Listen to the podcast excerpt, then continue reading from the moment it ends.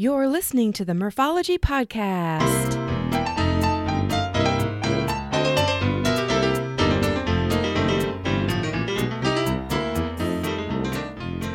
Thanks for tuning in to the Murphology Podcast, aka Murph here to share interviews about biking experiences from cyclists who have pedaled to places all over.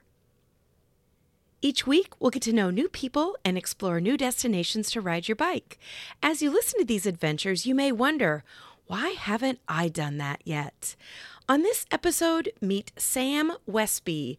Recently, Sam and his dad loaded up their bikes and rode all the way across the country. Sam started bike touring with the family at the young age of nine and riding across the country with his dad was a bucket list vision for many years. This year, the stars aligned with both of their schedules, so they put a plan and a route together, and away they went. Sam was on a bit of a time crunch, so with fully loaded touring bikes, they launched from Oregon with a goal to end in New Jersey in 45 days. They ended up averaging 86 miles per day over 42 days and logged in 3,600 miles.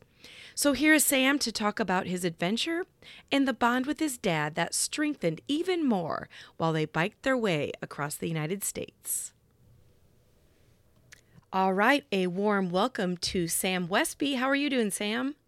I'm doing great. How are you? Good. So it's been a couple weeks, maybe even a month now, but you and your father completed an epic cross country bike tour. And I have you on the podcast to hopefully tell the listeners a little bit about it. Yeah, happy to get into the story. Good. And um, most listeners know I rode my bike across America in 20. I guess it was 2022. It was just last year. And we did the southern tier. So you did a little bit different route than I did, but it'll be fun to kind of hear your story and then uh, re relive mine. Yeah, I'm sure there's a lot of overlap. Yeah. Well, before we get into talking about your epic tour, um, tell the listeners where you're from and maybe like what the cycling culture is like there. Sure. I'm living in Boston, Massachusetts now, and I grew up in Wisconsin. So the cycling culture is a bit different. Um, small town Wisconsin. I'm five minutes in country roads, cornfields, quiet and peaceful. But out here in Boston, there are a ton of people and also a ton of cyclists, although it takes maybe 20, 30 minutes of riding to get to quieter roads. You're never mm-hmm. quite in the country, but we have nice rolling hills here. And also the drivers are good once you're not downtown. Sure. Um, if you're biking downtown, then you'll get cut off, right turns, left turns. But um, once we're out farther out of the town riding, it's great. Lots of elevation and awesome people to ride with. Good. And are you mostly on pavement or do you dabble in off road stuff too? I have mostly done pavement. I grew up mountain biking, some cross country mountain biking a little bit, um, and I bought a gravel bike in March. So I've I've expanded into a bit of gravel on that trend now. Excellent. And uh, speaking, I'm an Iowan, so man, when you think of uh, Wisconsin and Iowa and the Midwest, there's an awful lot of gravel. So once you get that gravel bike and get you know hooked on it, I can see that you'd have a ton of options. Yeah, and we, we did get surprised with some gravel in Iowa over our cross country tour. We took a southern route through Iowa, um, but yeah, it's part of the story. Okay, all right. Well, let's get into it. So, you literally rode your bike across the entire United States, correct? Mm-hmm. Wow. Okay. So, at what point in life or conversation like how did it come to be where you're like hey dad you want to ride your bike across america? Or maybe he said hey son you want to ride your bike across america? Uh, I, my dad kind of put the bike touring bug in me and my brother at a young age. I think my first bike tour was at, at the age of nine where we went up to northern wisconsin to door county and did a four day tour with my whole family. Hmm. um, and we've always biked a ton. Then since then i've done bike, bike tours with my friends and my dad's been doing tours since the 80s probably, but he's never done the full cross country. We were thinking about it in 2021 to do a full cross country, but the timing wasn't right. I didn't have enough time off, and he didn't have enough time off. So we did a thousand miles around Lake Michigan, mm. which was a, a great um, test trip, almost, if you will. And then fast forward to now, he's retired, and I'm in a PhD program in Boston, and which where the summers happen to be really flexible. Mm-hmm. So I talked to my advisor about it, and she was okay with me taking 45 days off. Um, and we took the step and did the big kahuna across the whole U.S. Wow. I thought you were going to say something like your advisor was like, well, as long as you study at night while you're in your tent trying to relax. but I'm glad that it didn't work that way. Yeah, it could have been good timing too, because she had just gotten back from a vacation in Hawaii. So she was very friendly and open. Um, uh, who knows? But she said yes, and that's all that matters. That's exactly right. Yeah. How did you come about with your route choice? Well, when we were first looking at routes, we just Googled cross country bike tour routes, and the first links are from the Adventure Cycling Association. Mm-hmm. Uh, we were looking at the Trans America Trail for a while, but I didn't quite have the, the time budget for that. I think it's 4,500 miles. Um, and then we started thinking about people in different cities across the U.S. who we'd, we'd like to see. So we ended up just designing our route, um, except for portions of the Midwest where we hopped on some pre-made routes from Adventure Cycling, Mm-hmm. and we're really impressed with them. Um, so we ended up, we started in Pacific City, Oregon, went down to Salt Lake City, over to Denver, and then almost straight east through Columbus, Pittsburgh, and ended in Atlantic City, New Jersey. Mm-hmm. And you mentioned you were lucky enough, let me say that, lucky enough to go through Iowa. Yeah, we were we were lucky enough. Iowa treated us treated us really well. Lots of Casey's gas stations, of Yes. course.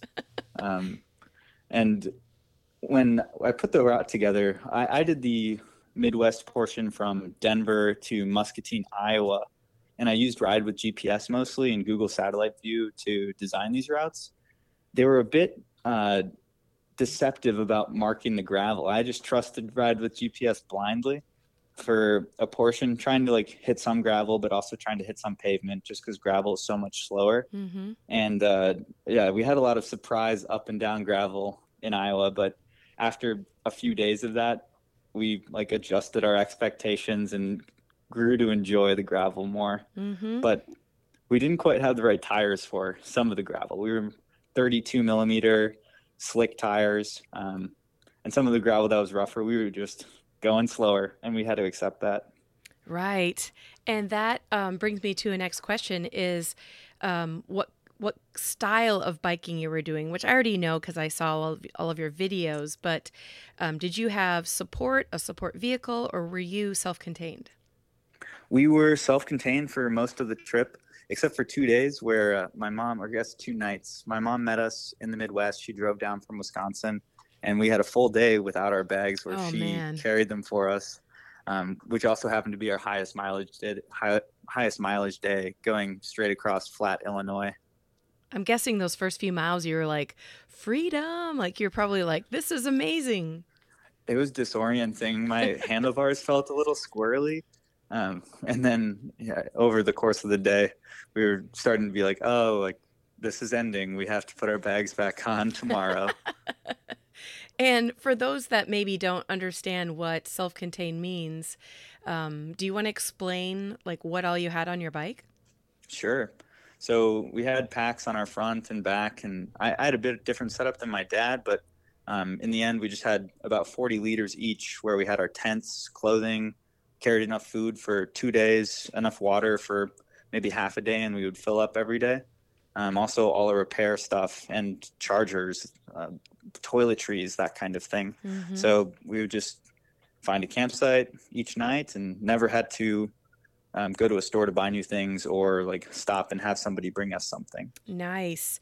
And um, when I think about, you know, being self-contained, I do a lot of bike touring where I'm fully self-contained. And, you know, like the biggest weight items for me is going to be like, you know, even though I have like a really tiny bike packing tent, that is always like bulky and a little bit heavy, but I feel like food and water take up the most weight, but they're all obviously the things that you need the most. So, do you want to talk about food at all? Yeah, I will. Uh, we ended up, I carried the whole tent and then my dad carried most of the food. So there were days when he weighed more than me and then Mhm. days where he weighed way less than me. Um, and we just did not eat well at all. We kind of ate whatever carbs that we could stomach down, and we were trying to keep it variable all throughout the course of the ride. Um, but when you're when you're on a ride like that, you kind of have to eat like a trucker, just because uh, you, you you don't have a refrigerator, right? Um, you don't have a microwave. We did have stoves, so in the evenings we would maybe cook some instant rice or some ramen and add like a tuna packet to that. Or the mornings we sometimes had oatmeal, but overall, it was a lot of muffins, a lot of cookies. Um, but our staple lunch was peanut butter and honey on a tortilla, which mm. like little healthier than the cookies. But we made it the 42 days, and our uh, energy levels stayed good. Good. Is there anything you ate along the way that you really don't want to ever eat again? Ooh, not really. I didn't get sick of much. Oh, good. Um, yeah, I tried to stay away from the the fruity bars, the Nutrigrain bars. I had a couple of those and just like instantly did not want any more. Mm. Also, Clif bars. After the first couple days, we did not want any more Clif bars. um, so, um, but the chocolatey Lara bars, those ended up being okay for almost the whole trip. Oh, nice. I know. Uh, I just finished up a eight day tour this past weekend, and like the first thing that I wanted was, strangely, because it's something I don't drink normally, was chocolate milk and then also like this huge salad with all kinds of fresh things. So, yes. do you remember like your first meal after getting back? I had a hamburger. Ah, yeah, we, yeah. that was a, uh, and we I had had plenty of hamburgers throughout the whole trip, but I just wanted another. well, um, one thing that you, uh, at least in my circle of friends, because everybody follows your posts or did follow your posts when you were going across America, and you had this saying, "Stats for the nerds," and I mm-hmm. don't know what where that came from. But it was very catchy, and a lot of my friends still say that to this day. So, do you want to explain a little bit about your stats and mileage and just fun stuff to share? Sure. Um, yeah. So at the end of these videos, I would post the screenshot of my Strava and then say stats for the nerds. I'm not really sure I, how it came to be. I, I've heard that saying before, but it became a tagline for me. So total mileage, we were going 3,600 miles total over 42 days. If well, you have suggestions for other stats. Yeah. So if you're looking at 3,600 miles, um, you're you're not doing a century a day, but you're definitely in the 80s and 90s almost every day. Is that correct? Yeah, that's right. We did 86 miles a day average. Mm. Um, I think it was 280 hours of riding time, which was uh, six and a half hours every day at about okay. 13 miles per hour. Is that the type of cycling that you're used to, you know, for six and a half hours and doing 86 miles a day? Or was that more of a, was that a strenuous day? The tours that I have done in the past are similar to that, where okay. we usually have road bikes. We're usually on road, tarmac. Um, so we just go for a long ride, taking breaks every hour, not trying to push at all. We're not trying to crank our gears, but it's just easy throughout the whole day if we can last that long. Mm-hmm. Um, and for those people who don't do self contained, I feel like 13 miles an hour is, I mean, that's a pretty good clip when you have 40 or 50 pounds of gear on your bike and you're loaded down. I agree. We we drafted a lot, um, just like riding with him when I was growing up. We would draft, and so especially on the state highways where we'd we'd be biking and there'd be mile markers every mile. It'd be two miles, and then we switch two miles, and then we switch. Mm. So we get some aerodynamic advantage, which is one plus about going with the group we saw a lot of solo riders, um, the ones that we passed, and I just can't imagine having to suffer through the wind the whole time sure. rather than taking turns suffering through the wind. Sure. And uh, I don't know if you had like an ending date in mind or if you were just like, we're just going to get there when we get there. But do you want to share maybe about your overnight stays and how you decided your start point and your end point each day? Sure. We would break camp and then ride for a couple hours and get a feel for at least the area, how our bodies were feeling. Our lowest day, we would take rest days, but for that, that for us was 40 miles, 50 miles. We would just reduce the number of hours. Mm-hmm. We never took a zero day, partly because I only had 45 days, which would be an 80 mile a day average for the route that we planned. So partway through the day, we would kind of pick a city that was near enough to an estimated mileage mileage that we were okay with, and then start looking for usually a stealth campsite. Mm-hmm. So we would get on Google, Google Satellite View, look at different parks, look at different trails in these cities, and try to find a spot that's out of the way. And that was the majority of the places that we stayed. Sometimes at the very end of the day, we would get to the city, to the spot that we had scoped out, and it was not great. Mm. Um, there was one case in particular that was the worst for us where we get to this city, Kimberly, um, I think it was Kimberly, Idaho, and we wanted to go behind the high school. It looked like an okay spot, but there was a graduation event happening. Oh, no. So definitely couldn't go there. There was really no other spot in this town. So we talked to a police officer and she told us, nope, like no camping here, not allowed. Um, but there's a spot like seven miles away which was seven miles in the wrong direction. Mm-hmm. So an mm. hour detour, which um, when you go both ways, we didn't really want to do that. Um, we kept riding a little bit um, because we found a church. So we ended up behind the church, met some people who worked there, and they were really friendly and let us stay there. Good. That's one of the challenging things when you're, um, you know, kind of tired from the whole day and then trying to figure out a place to sleep um, can be pretty challenging. Mm-hmm. Yeah, it's that's the most stressful point because you're exhausted. You want to sit down, you want to stop, but you just have to keep going until you get to a place where you feel safe and where you think it's allowed, or at least where you're not going to get in trouble. Yeah. Did you ever um, get headlights on your tent in the middle of the night and have to move? Thankfully, no. Oh, good. We never got reprimanded. It, the only time we got reprimanded was our very last campsite in the morning where we were taking down our tent we were in a fairgrounds and some woman came up to us and she said, Do you have permission to camp here? We said no. And then she said, This is a fairground, not a campground. And then uh, we kept packing up and made our way out. You're like, Well, thanks anyway. Sorry. yeah. Sorry. Sorry to startle you. Yeah. She was just on a nice morning walk with her dog and did not expect to see two random men sure parked there with their tents. Sure describe uh, the terrain. Were you, you know, able to find some good uh, pedestrian or cycling trails or low traffic roads, or were you stuck on, you know, major roads, busy roads?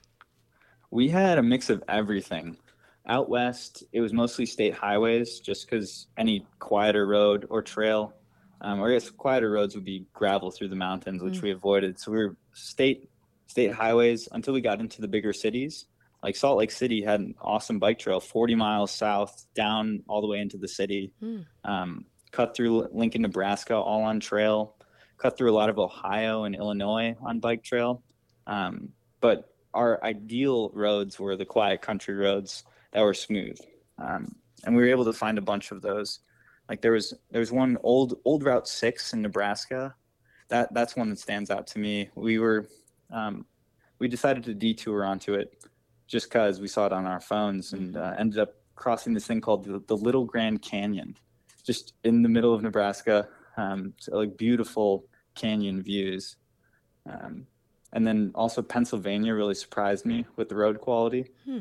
Um, we were, it was Amish country, so um, they're quiet roads anyway. But the drivers there, when they do pass us, they're used to horse and buggy, oh, so they're, right. yeah, they're not impatient when they're waiting to pass us, and when they do pass us, they give us plenty of room. Hmm. So I would probably consider those a couple of favorite places, like you just mentioned. But do you have any other favorite places that maybe you know when you're available, you'll go back and visit again? I think I would want to redo the climbs in Colorado on an unloaded bike just to just to get perspective. We climbed Vail Pass and we also climbed Loveland Pass in Colorado. Mm.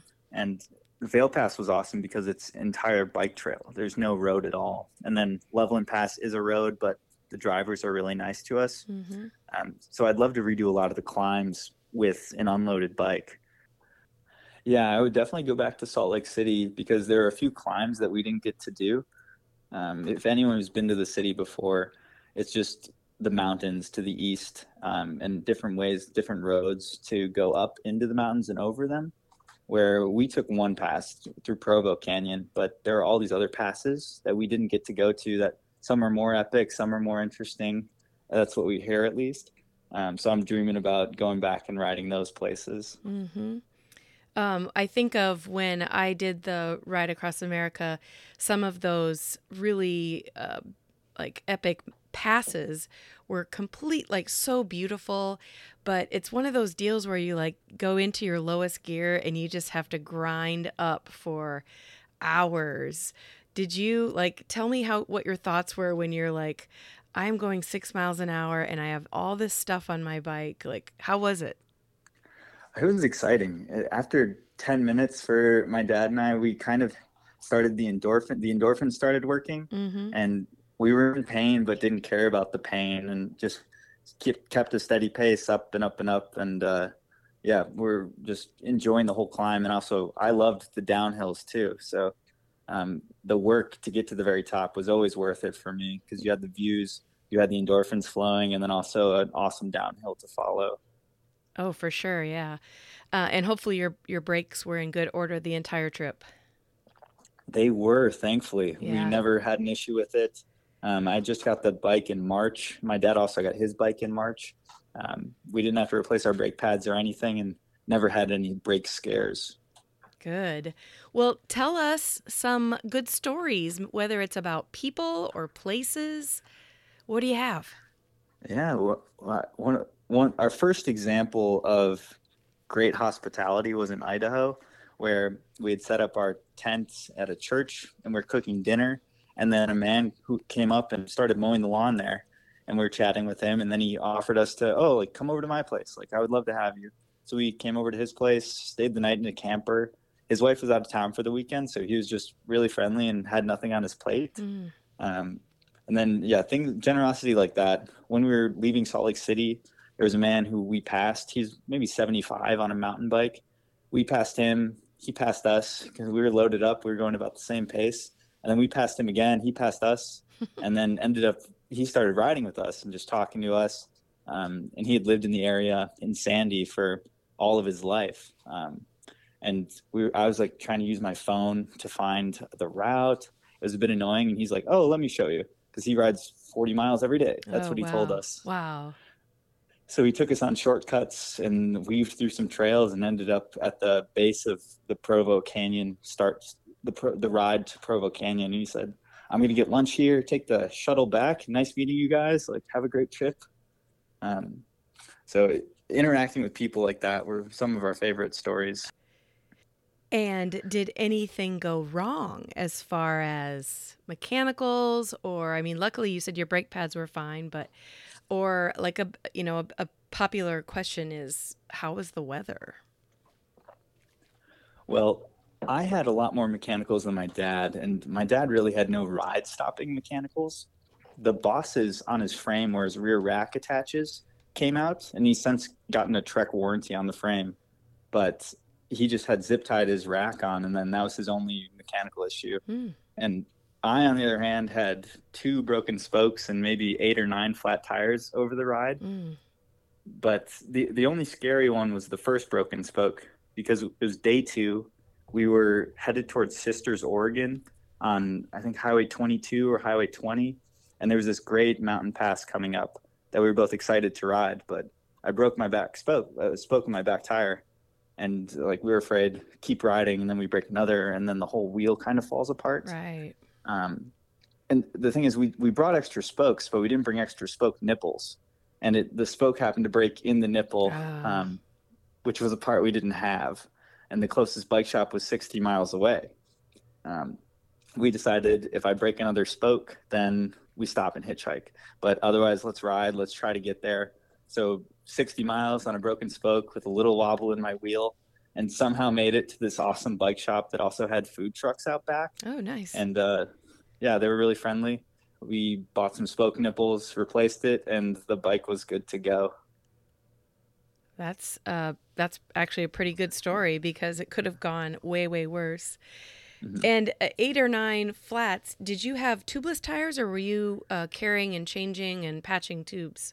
We were carrying and changing and patching tubes. Uh, Ah. I think I probably could have avoided four or five of the flats if I if I were tubeless. And people in my Instagram comments were saying go tubeless, but the mess of the sealant has kept me from making the change. Mm. I'll I'll have to try it out at some point and see if I like it or not. hmm And would you consider yourself a pro at changing tires now?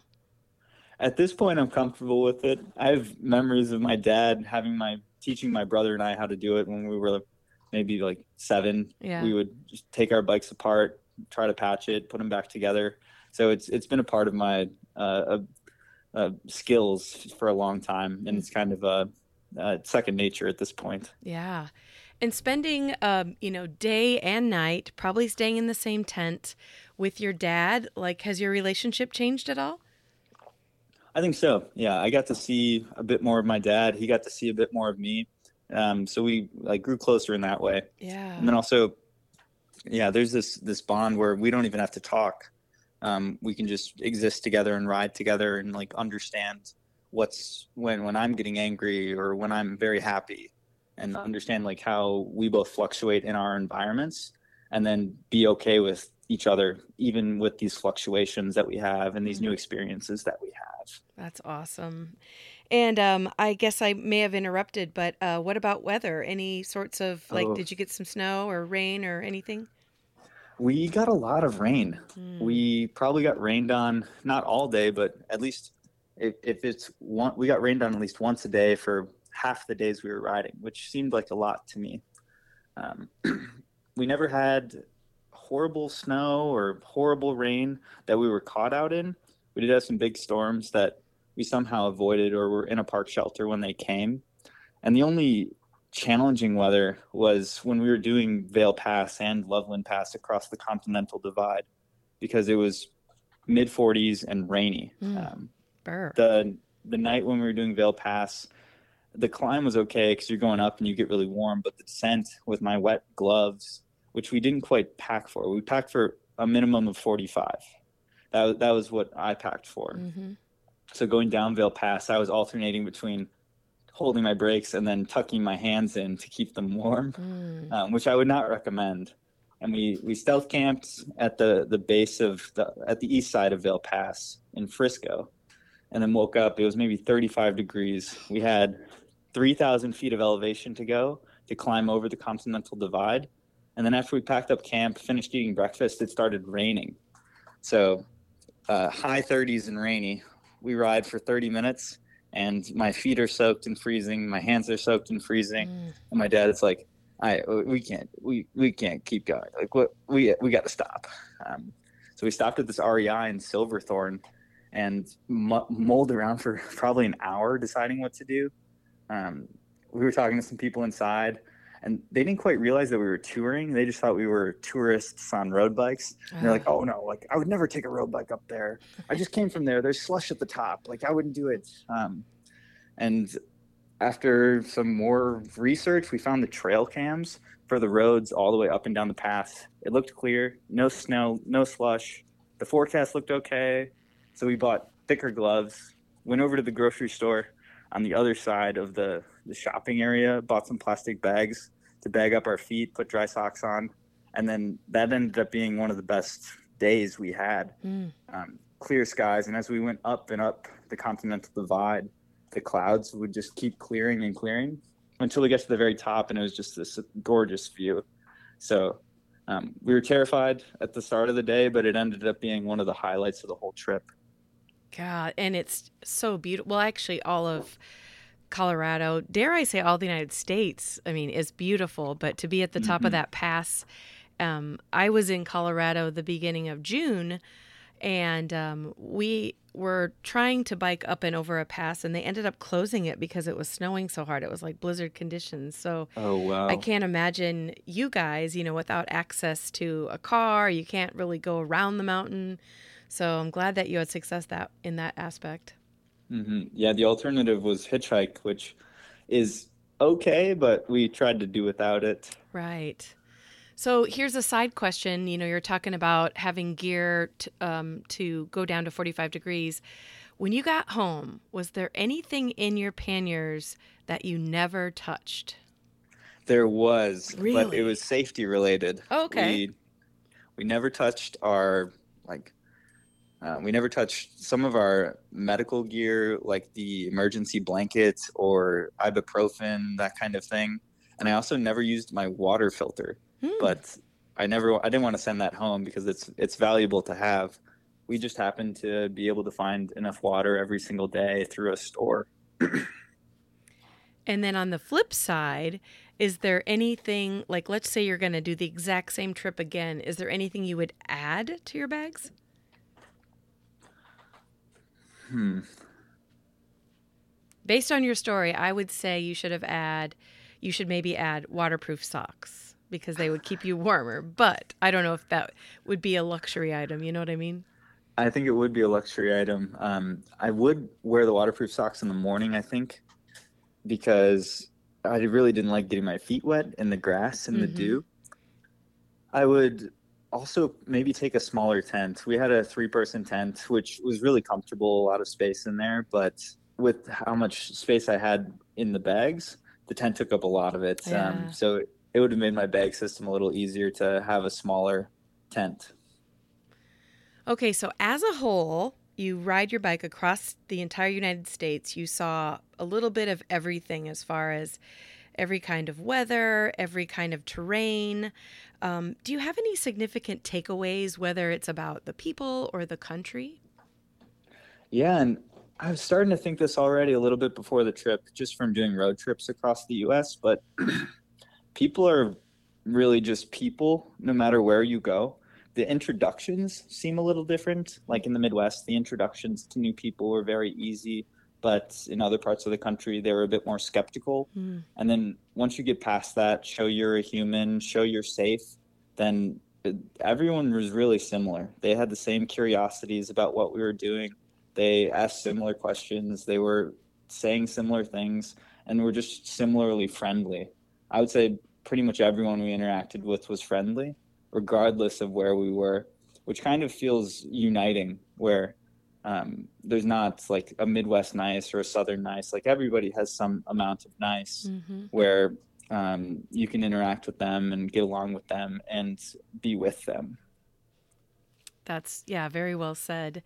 And is it something that, you know, as you're biking across the United States and you have all this stuff on your bike, are most people kind of like, what the heck are you two doing? Or are they more like, wow, father and son, what a great team, go for it? Yeah, there were two types of people, I would say. The ones that didn't know what bike touring was and the Mhm. ones who did know what it was. So the people who didn't know what it was, we would say, "Oh, hey, we've been on this for 32 days now," and they would just jaw to the floor, like, "What is what?" Um, and then there would be other people, like uh, one guy at a gas station. He just walked up to us and he's like, "That's a cross country tour setup if I ever saw one." He just started chatting about his cross country tours with us. Um, but yeah, that's how I would split the the reactions to our trip. And here you are now, probably uh, back in school or classes, and um, don't have the luxury of planning the next big tour. But what's next?